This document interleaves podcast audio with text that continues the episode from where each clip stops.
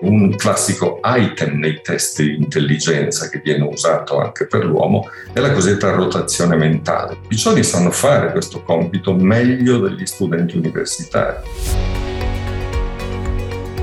È impossibile immaginare come sarà l'uomo del futuro, perché l'evoluzione biologica non segue una direzione precisa, ma adatta e modella le specie affinché siano in grado di risolvere i problemi che si trovano davanti. L'intelligenza, che non è una capacità unitaria ma un insieme di abilità, si è evoluta nel tempo per rispondere a problemi specifici. Sidecar è il podcast delle due scuole universitarie superiori GSSI dell'Aquila e Sissa di Trieste. Un viaggio attraverso le vie della scienza, un'avventura on the road su strade meno battute, alla scoperta di nuovi inaspettati incroci. Guidati da docenti, esperti ed esperte di varie discipline come economia, medicina, informatica, biologia, fisica, viaggeremo attraverso curiosità scientifiche e argomenti di grande attualità, con una destinazione comune, superare le definizioni rigide troppo accademiche alla ricerca di un sapere condiviso.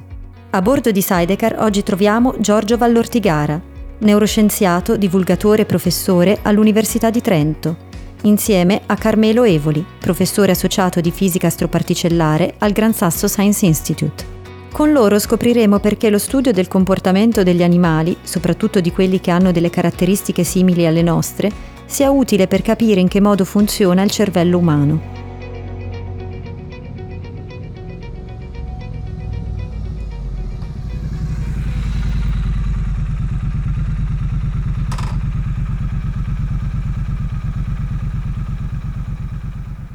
Benvenuto Giorgio Vallortigara e grazie prima di tutto di aver accettato il nostro invito per essere intervistato per, per Sidecar. Grazie a te Carmelo, grazie a tutti voi per l'invito. Le domande che, che vorrei sottoporti durante questa intervista hanno l'obiettivo di spiegarci chi è secondo te quella strana specie animale che, che noi chiamiamo Homo sapiens perché è evidente che uno dei successi del, del, secolo scorso di tante branche della scienza è stato quello di aver abbattuto le barriere tra mm, la specie, tra Homo sapiens e quello che chiamiamo il resto del creato, abbandonando anche alcuni miti un, un po' primitivi. Le mie domande servono a, a, capire fino a che punto possiamo spingerci in questa, in questa direzione.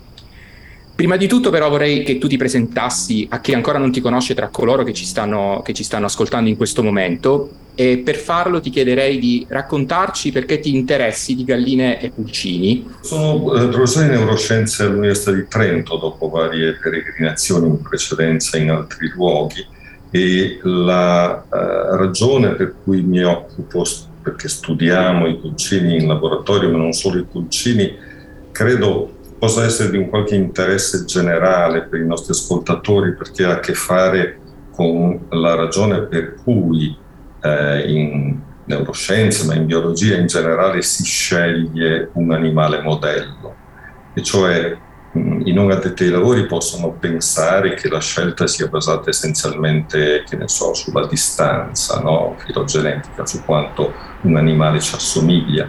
Quindi da questo punto di vista idealmente dovremmo studiare soltanto i primati, ma non è così in tutti gli ambiti delle scienze biologiche la scelta dell'animale modello è legata al tipo di problema che uno vuole studiare.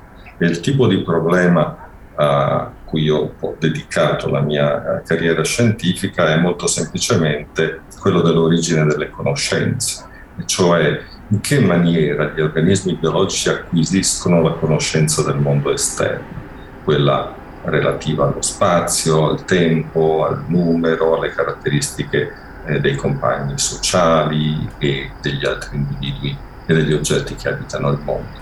E soprattutto quanto di questa conoscenza è già disponibile lì in partenza, cioè quando un organismo è appena nato, quando è in una condizione stato nascenti, come si usa dire. Ecco, per studiare questo tipo di problema abbiamo bisogno di modelli un po' particolari, un po' speciali, perché la gran parte degli organismi biologici eh, nasce in uno stato di immaturità. Tecnicamente si parla di specie a sviluppo altriciale. No?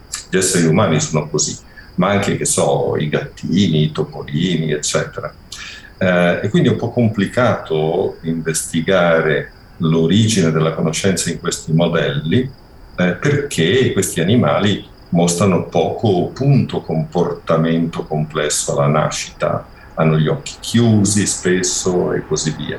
Però ci sono alcune specie che in biologia sono conosciute come specie a sviluppo precoce, i pulcini, gli anatroccoli, ma ce ne sono anche tra i mammiferi in realtà, eh, solo che sono più dipendenti dall'olfatto che non dalla visione, per esempio i porcellini d'India.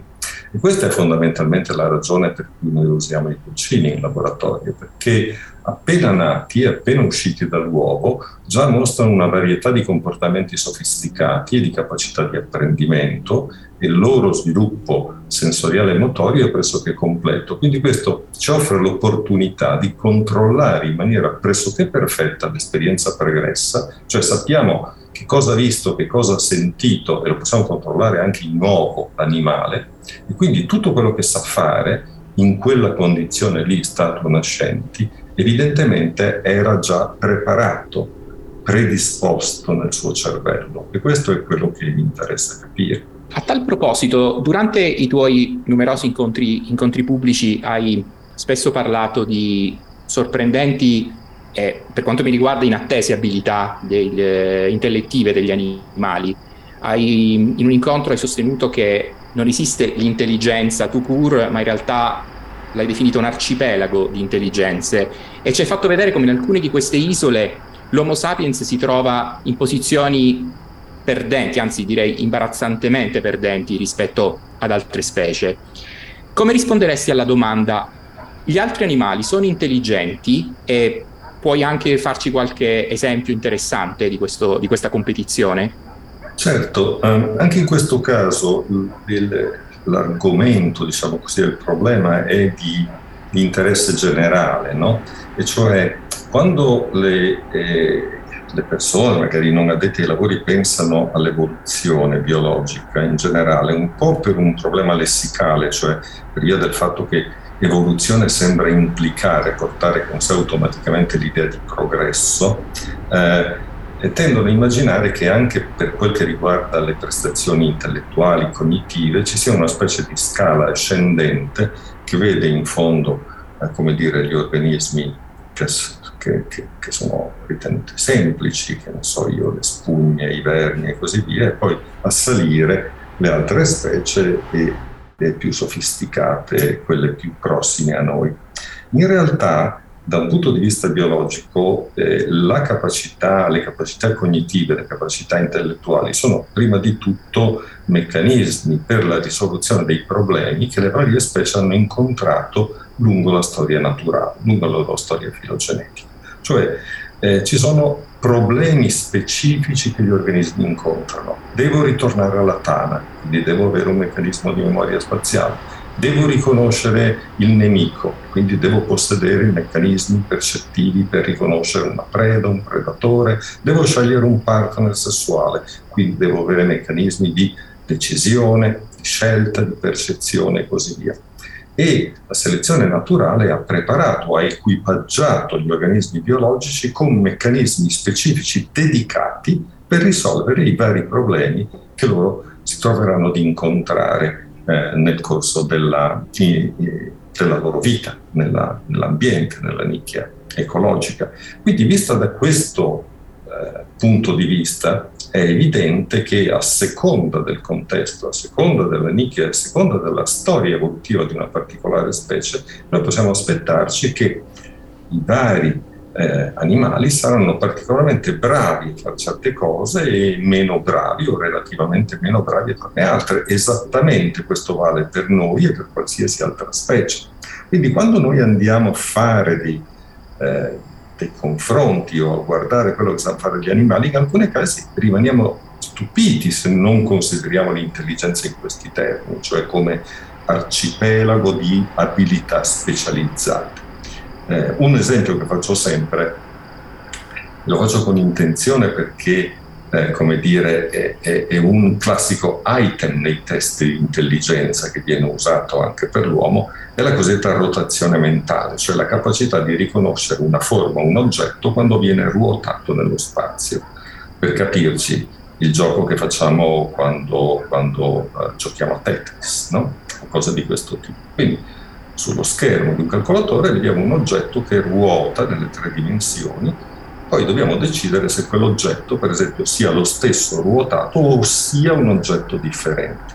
Ecco, in compiti di questo tipo gli esseri umani mostrano un effetto molto caratteristico, e cioè il tempo necessario ad eseguire il compito aumenta linearmente con la disparità angolare, cioè con la differenza di angolo tra i due oggetti. Quindi se io prendo un cubo o una forma tridimensionale complicata, te la faccio vedere in una posizione, poi un'altra posizione, ti chiedo è lo stesso oppure no, il tempo che tu impieghi a rispondere dipende eh, da quanto grande è quell'angolo. Eh, ci sono animali che sanno compiere questo tipo di operazione mentale, questa rotazione, ad una velocità migliore della nostra, con, compiendo meno errori e soprattutto con una curva che è del tutto piatta, cioè loro riconoscono gli oggetti immediatamente, indipendentemente dalla variazione angolare. Per esempio i piccioni. I piccioni sanno fare questo compito meglio degli studenti universitari e questo è, è ben documentato. E, ed è un'attività che è, come dire, computazionalmente, cioè dal punto di vista del calcolo che deve fare il sistema nervoso, piuttosto complicata, per la quale chiaramente questi animali hanno una dotazione specifica. L'altro esempio classico e, e spettacoloso riguarda so, la dotazione di memoria visuospaziale. Eh, se io ti porto in un bosco e ti chiedo di nascondere un certo numero di nascondigli qualche cosa di, di, buono, delle noccioline, poi di andarlo a ritrovare a mesi di distanza, il numero di nascondigli che tipicamente una persona è in grado di ricordare attorno a circa 8-9. Ci sono animali che sono specializzati a fare provviste di cibo, eh, certe specie di uccelli, ma, ma, anche certe specie di mammiferi, eh, che sono in grado di ricordare centinaia di nascondigli o addirittura migliaia e hanno, per fare questo tipo di operazioni, una eh, dire, dotazione neurologica specializzata, per esempio un incremento molto grande in volume durante il periodo dell'anno in cui fanno provviste di una struttura del cervello che si chiama ippocampo. Sono contento che non mi hai sottoposto al test quello che il piccione riesce a risolvere che hai fatto ogni tanto a qualche incontro pubblico perché sarei trovato in, in difficoltà. Se dovessimo riassumere eh, questa, questa, risposta da, da neuroetologo, come ti sentiresti di definire la specie Homo sapiens, che immaginiamo avere delle peculiarità nel, in termini di, di proprietà intellettive rispetto alle altre specie, ma banalizzare dicendo è la specie intelligente abbiamo capito che, no, che non ha senso. Pensi che sia sufficiente definirla come la specie che ha imparato una forma di linguaggio evoluto ed è sufficiente, que- sufficiente questa definizione per e capire come mai sia l'unica specie che si sia spinta fino a comprendere come funzionano le stelle? Ma io la vedrei un po' in questi termini, no? Per ciascuna specie animale noi possiamo definire quelle che sono le sue specializzazioni adattative. Una volta lo psicolinguista Steven Pinker ha detto che gli esseri umani parlano nello stesso senso in cui i ragni tessono la tela, e cioè nel senso eh, in cui così come per i ragni è una specializzazione adattativa, una dotazione della loro biologia il fatto di fare le tele, per noi è una dotazione, una specializzazione adattativa quella di parlare, quella di utilizzare il linguaggio. E ovviamente le conseguenze di queste specializzazioni possono essere diverse nelle diverse specie e in un certo senso sono conseguenze per inaspettate, no? cioè non previste eh, per quello che riguarda l'esito che possono avere eh, nell'interazione con, eh, con l'ambiente. Un, un, buon modo per capire questo aspetto e che cos'è che fa speciale gli esseri umani è tornare all'esempio che abbiamo appena fatto, e cioè andare nel bosco e nascondere eh, un certo numero in un certo numero di nascondigli delle, delle noccioline o delle altre bontà. Allora, se io faccio la gara in condizioni oneste, come dire, fair, così come ve l'ho descritta, un animale come una nocciolaia di Clark, che è un corbide nordamericano, eh, ci straccia letteralmente, è capace di ricordare migliaia di nascondigli e noi ne ricordiamo a stento 8-9. Eh, è più intelligente la nocciolaia e noi lo siamo meno? Beh, la risposta è dipende. Proviamo a cambiare i termini del problema. Io prima di andare nel bosco prendo un pezzo di carta e una matita, traccio una mappa del, mos- del, del bosco e indico su questa mappa con relativa precisione dove vado a nascondere le mie bontà, le mie noccioline. Eh, poi metto il foglio, la mappa che ho preparato in un cassetto, lo lascio lì eh, e se non è cambiato niente nell'ambiente, anche dopo mesi o anche dopo anni, posso tornare a seconda del livello di dettaglio eh, la nocciolaia, questa volta io la straccio. Allora uno dice, in un certo senso il combattimento non è stato onesto, perché mentre la nocciolaia sta usando soltanto il suo ippocampo, tu stai usando una specie di protesi cognitiva, e cioè il foglio, la mappa, un sistema basato sui simboli e sul pensiero simbolico. Però questo è esattamente il punto, e cioè che noi lo sappiamo fare e la nocciolaia questa cosa qua invece non la sa fare cioè utilizzare il pensiero simbolico, ma ancora di più utilizzare protesi esterne. Perché quando pensiamo al linguaggio, che è per l'appunto una dotazione unica, eh, specie specifica degli esseri umani, non dobbiamo credere che il linguaggio in sé abbia modificato i processi di pensiero. Cioè, la mia impressione, i dati che vengono da anni e anni insomma, di studi in laboratorio suggeriscono che i meccanismi, i processi eh, di elaborazione delle informazioni fondamentalmente sono i medesimi in tutte le specie, in tutti i vertebrati. Non c'è una differenza sostanziale che noi siamo stati in grado di rilevare.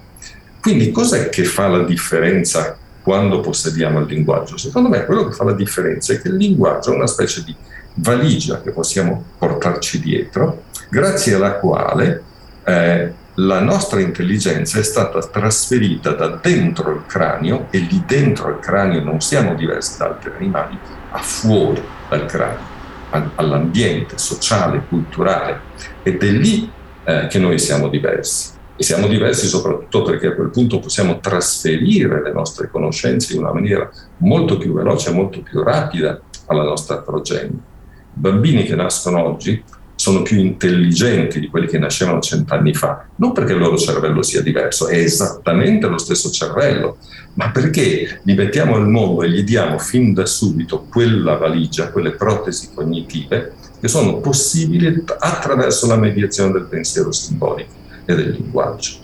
Ok, ho questa curiosità, siccome hai, ci hai detto che a volte queste abilità nascono in maniera inaspettata uh, nelle, durante, durante l'evoluzione, se eh, Homo sapiens, che, che ha acquisito, ha sviluppato questa abilità, dovesse estinguersi entro breve a causa del cambiamento climatico che è stato prodotto dalla, dall'attività eh, dell'uomo al, nel, nel, nel, pianeta o a causa di una guerra nucleare che, che venga scatenata in qualche momento che come sappiamo potrebbe essere così distruttiva da completamente cancellare la specie. Potremmo concludere che questo tipo di abilità che si è staccato dal ramo dell'evoluzione, cioè questa intelligenza che chiamiamo di tipo umano, sia stata un ramo secco dell'evoluzione, cioè l'evoluzione ha fatto un tentativo ha tirato fuori questa specie con questo tipo di abilità, con questo linguaggio capace appunto di fare tutto quello che, che ci hai appena detto, però è stato un tentativo fallito, perché se confrontiamo con altre specie, queste hanno vissuto molto di più sulla Terra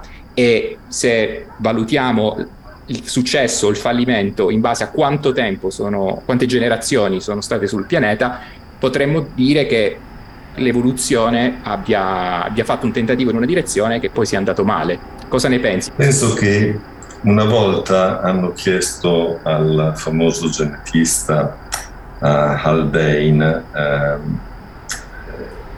fatto una domanda del tipo, professore, dopo tutti questi anni passati trascorsi a occuparsi delle creature, che idea si è fatta del creatore? E Aldain, che non era ovviamente credente, aveva dato la famosa risposta eh, penso che il creatore abbia una smodata passione per gli scarafaggi.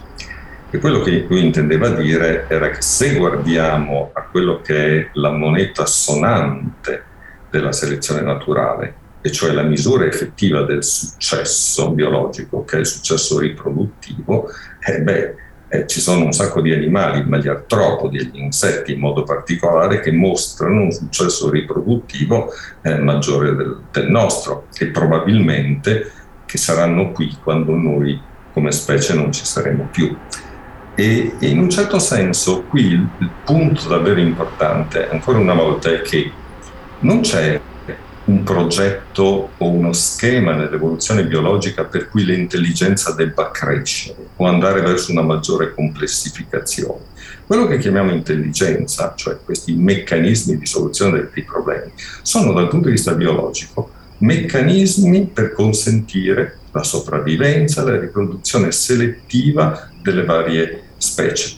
Quindi se li guardiamo da questo punto di vista, da questa ottica, siccome poi gli ambienti cambiano, i vari organismi a questi ambienti che mutano e che cambiano si adattano, è assolutamente ovvio, normale aspettarsi che le specie ad un certo momento spariscano, scompaiano, si modifichino, non necessariamente tra l'altro si modifichino sempre nel senso di andare incontro ad una maggiore complessificazione. Eh, quando eh, sui rotocalchi si eh, cerca di, uh, sulle riviste di divulgazione scientifica, di immaginare come sarà l'uomo del futuro, no? Io dico sempre ai miei amici giornalisti scientifici, mi fate arrabbiare perché fate sempre vedere queste immaginette di omini del futuro che hanno un aspetto più o meno rachitico dal punto di vista fisico e hanno questi crani enormemente sviluppati. Questa è una specie di pregiudizio naturalmente, no? noi non sappiamo come andranno le cose, non abbiamo proprio la più pallida idea, può darsi che l'uomo del futuro abbia un cervello più grande, può darsi benissimo che abbia un cervello piccolo piccolo e un pisello grande grande per esempio. Non c'è modo di stabilirlo perché non c'è come dire una direzione per l'evoluzione biologica. Non c'è il famoso punto omega di cui parlava Teilhard de Chardin, che appunto era un teologo e quindi non aveva eh, non aveva colto questo, questo aspetto della, dell'evoluzione biologica. Eh, ramo secco, eccetera. Eh, il, c'è un, un comico uh, inglese o americano, non mi ricordo più, no? che quando si parla di queste faccende del cambiamento climatico, del rischio, eccetera, ci mette un po' in guardia e dice guardate che eh, il problema naturalmente non è o non sarà il pianeta o la vita, eccetera, eccetera. Cioè la vita è, è sul, nostro pianeta comunque probabilmente proseguirà, andrà benissimo. Sono gli esseri umani eventualmente che saranno nei guai, noi in maniera specifica e gli scarafaggi e i batteri no.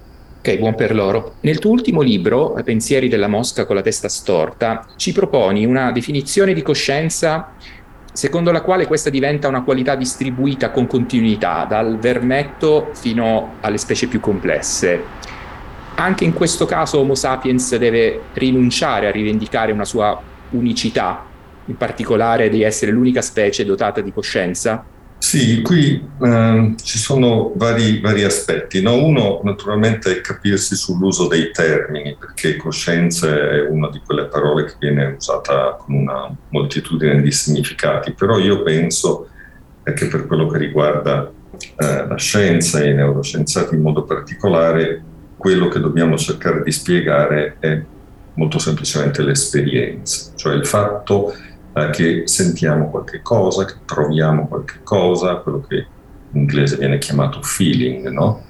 E il problema risulta chiaro se si considera che in molte circostanze il nostro comportamento procede benissimo con quello che potremmo chiamare il pilota automatico. E d'altra parte sappiamo che in varie altre creature probabilmente le cose vanno così e solo così. Un girasole può rispondere agli stimoli prodotti, diciamo così, dalla, eh, da, da, dalla luce, risponde agli stimoli luminosi, si comporta in un certo modo, ma sembra molto improbabile, implausibile immaginare che senta qualche cosa, che provi qualche cosa quando viene colpito dagli stimoli luminosi. Noi invece in alcune circostanze, ma non sempre, sentiamo qualche cosa, proviamo qualche cosa, abbiamo esperienza cosciente. E, e questo ovviamente è il problema da, da spiegare. non so fino a che punto possa essere confrontato e paragonato con altri problemi eh, che abbiamo incontrato nella storia della scienza. Perché a volte sento i colleghi dire qualcosa più o meno simile a questo. Beh, eh, insomma, eh, qualsiasi cosa sia, anche quello della coscienza deve essere un problema risolvibile nei termini di processi fisico-chimici. Siamo maturi o dovremmo aver raggiunto un grado di maturità per spiegarlo come un fenomeno fisico, come, so, come la gravità. C'è un piccolo problema però, nel senso che non sono sicuro che il problema della coscienza sia come il problema della gravità, perché il punto è che um, in assenza di individui, di esseri coscienti, quella particolare storia, quella particolare narrazione sul mondo che noi chiamiamo scienza non sarebbe stata possibile.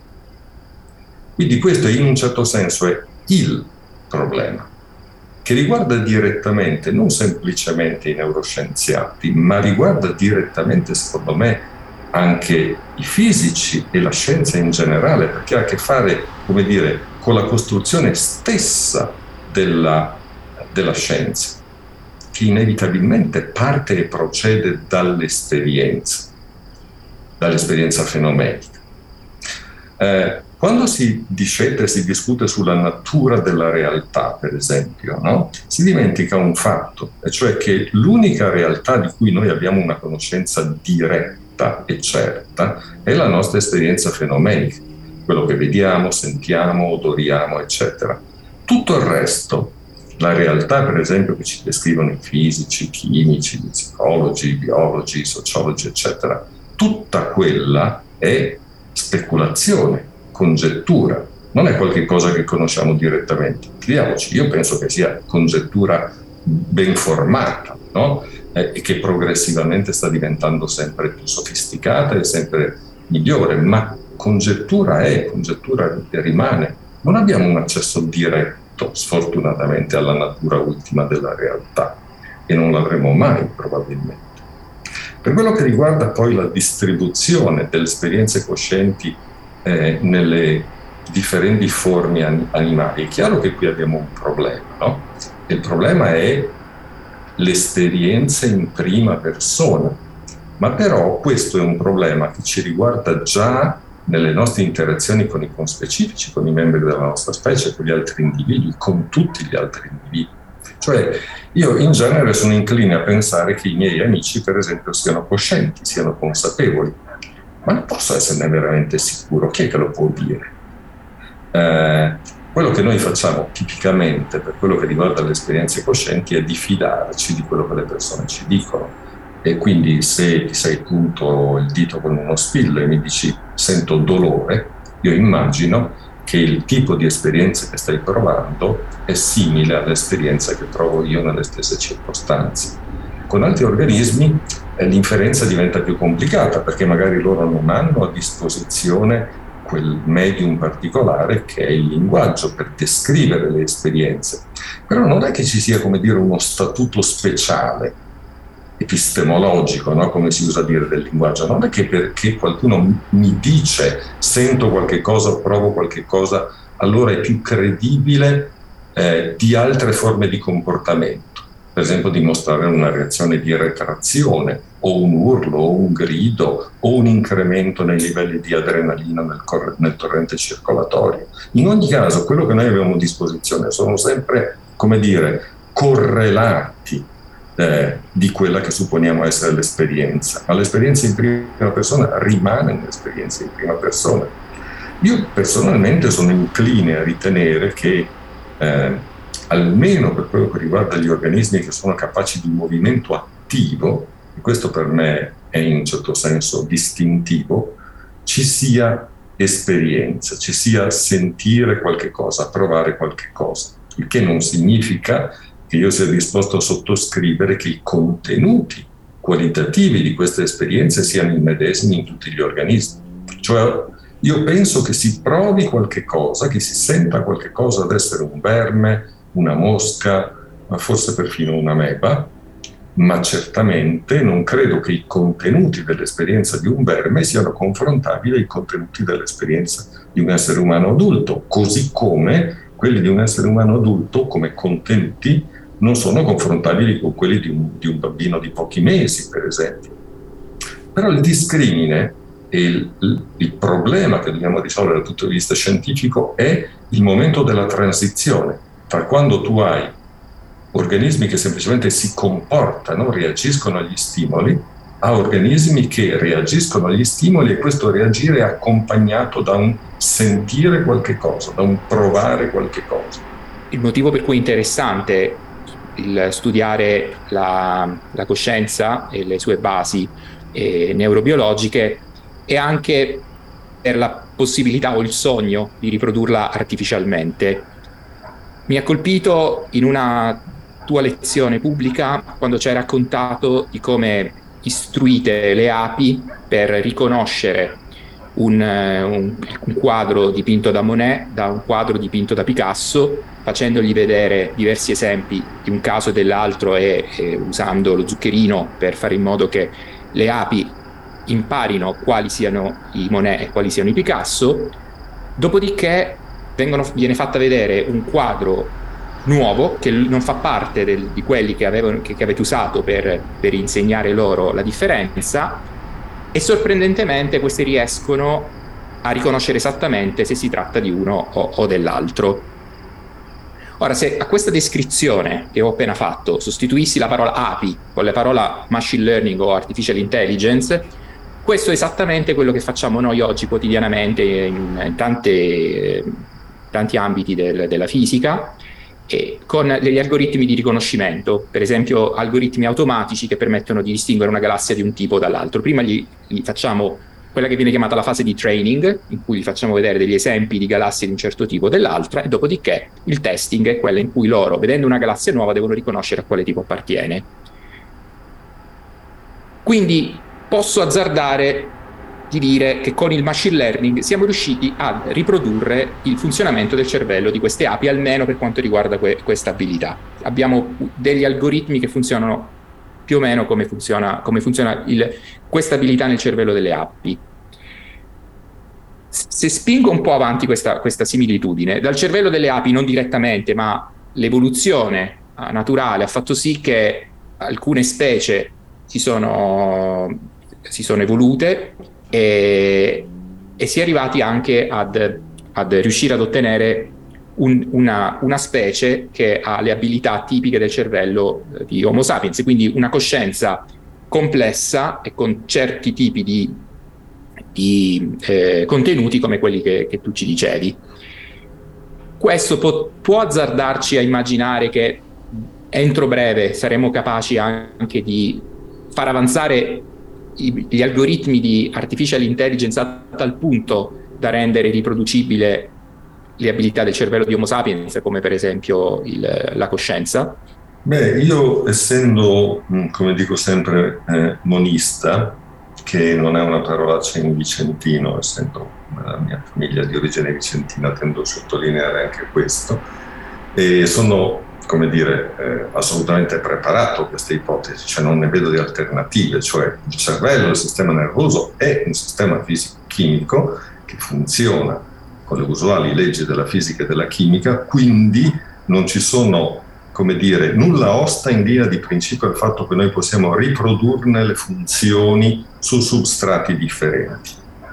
Macchine, silicio, non, non, non vedo come non possa essere così perché l'alternativa evidentemente è credere che ci sia qualcosa d'altro, uh, gli spiriti o, o, comunque cose di cui come scienziati eh, non siamo interessati a... Non, non, non avremo titolo no? per occuparcene, quindi come dire sarebbe un abdicare alla, all'intera impresa scientifica.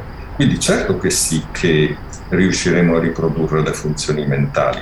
Già adesso eh, ci riusciamo in parte. Devo dire che eh, le prestazioni degli organismi biologici al momento, anche in compiti come quelli del riconoscimento di uno stile pittorico o riconoscere una faccia, eccetera, sono migliori di quelle dei migliori algoritmi a disposizione di machine learning in generale, che spesso commettono degli errori, diciamo così, relativamente clamorosi. Questo non è sorprendente naturalmente perché i sistemi di machine learning sono stati messi a punto dall'evoluzione biologica, hanno avuto molti milioni d'anni di training, di addestramento, eh, mentre quelli, diciamo così, che utilizziamo noi ne hanno, ne hanno meno. Non è detto però che questo risolva i nostri problemi, perché è vero che, come diceva uh, Giambattista Vico, verum factum convertentur, no? cioè che la verità si identifica con il fatto e che quindi noi capiremo come funziona il cervello quando sapremo riprodurlo, però è anche vero che la strategia che caratterizza il, i sistemi come deep learning o i meccanismi relativi alle reti neurali ci lascia in un certo senso all'oscuro di che cosa sta succedendo.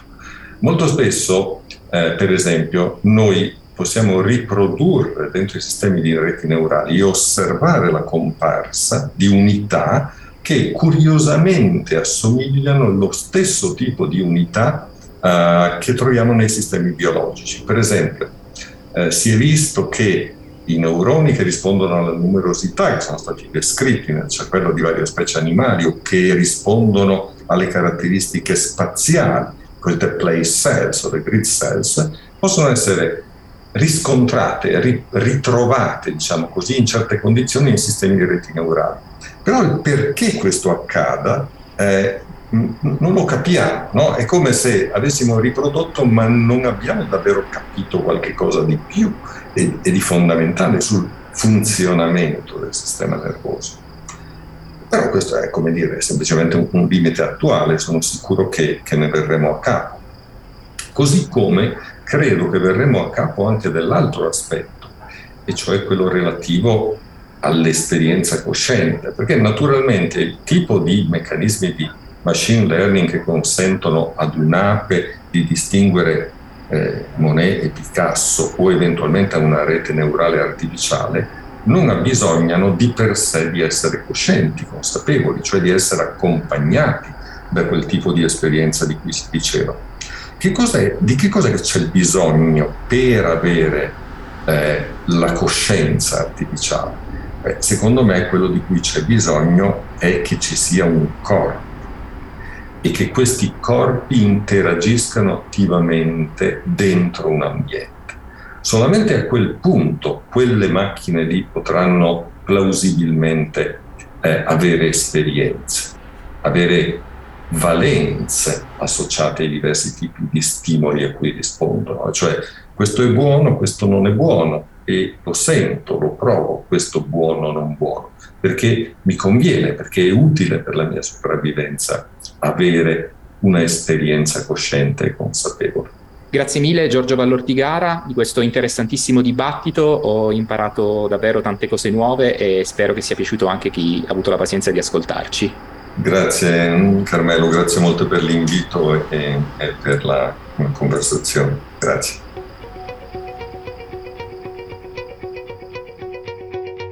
Come abbiamo ascoltato, non c'è molta differenza tra il funzionamento di base del cervello dell'uomo e quello di specie anche evolutivamente molto distanti. La vera differenza tra noi e loro è che la nostra intelligenza, grazie al linguaggio, si proietta anche fuori di noi, nell'ambiente sociale e culturale. Vi aspettiamo al prossimo viaggio, su Sidecar. Sidecar è un podcast del GSSI, Gran Sasso Science Institute dell'Aquila, e della SISSA, Scuola Internazionale Superiore di Studi Avanzati di Trieste. Ideazione e realizzazione a cura di Chiara Badia, Carmelo Evoli, Fernando Ferroni, Domenica Bueti, Giuseppe Mussardo, Donato Ramani. Coordinamento di Chiara Badia e Donato Ramani. Sound design e post produzione Simone Negri. Una produzione Dopcast.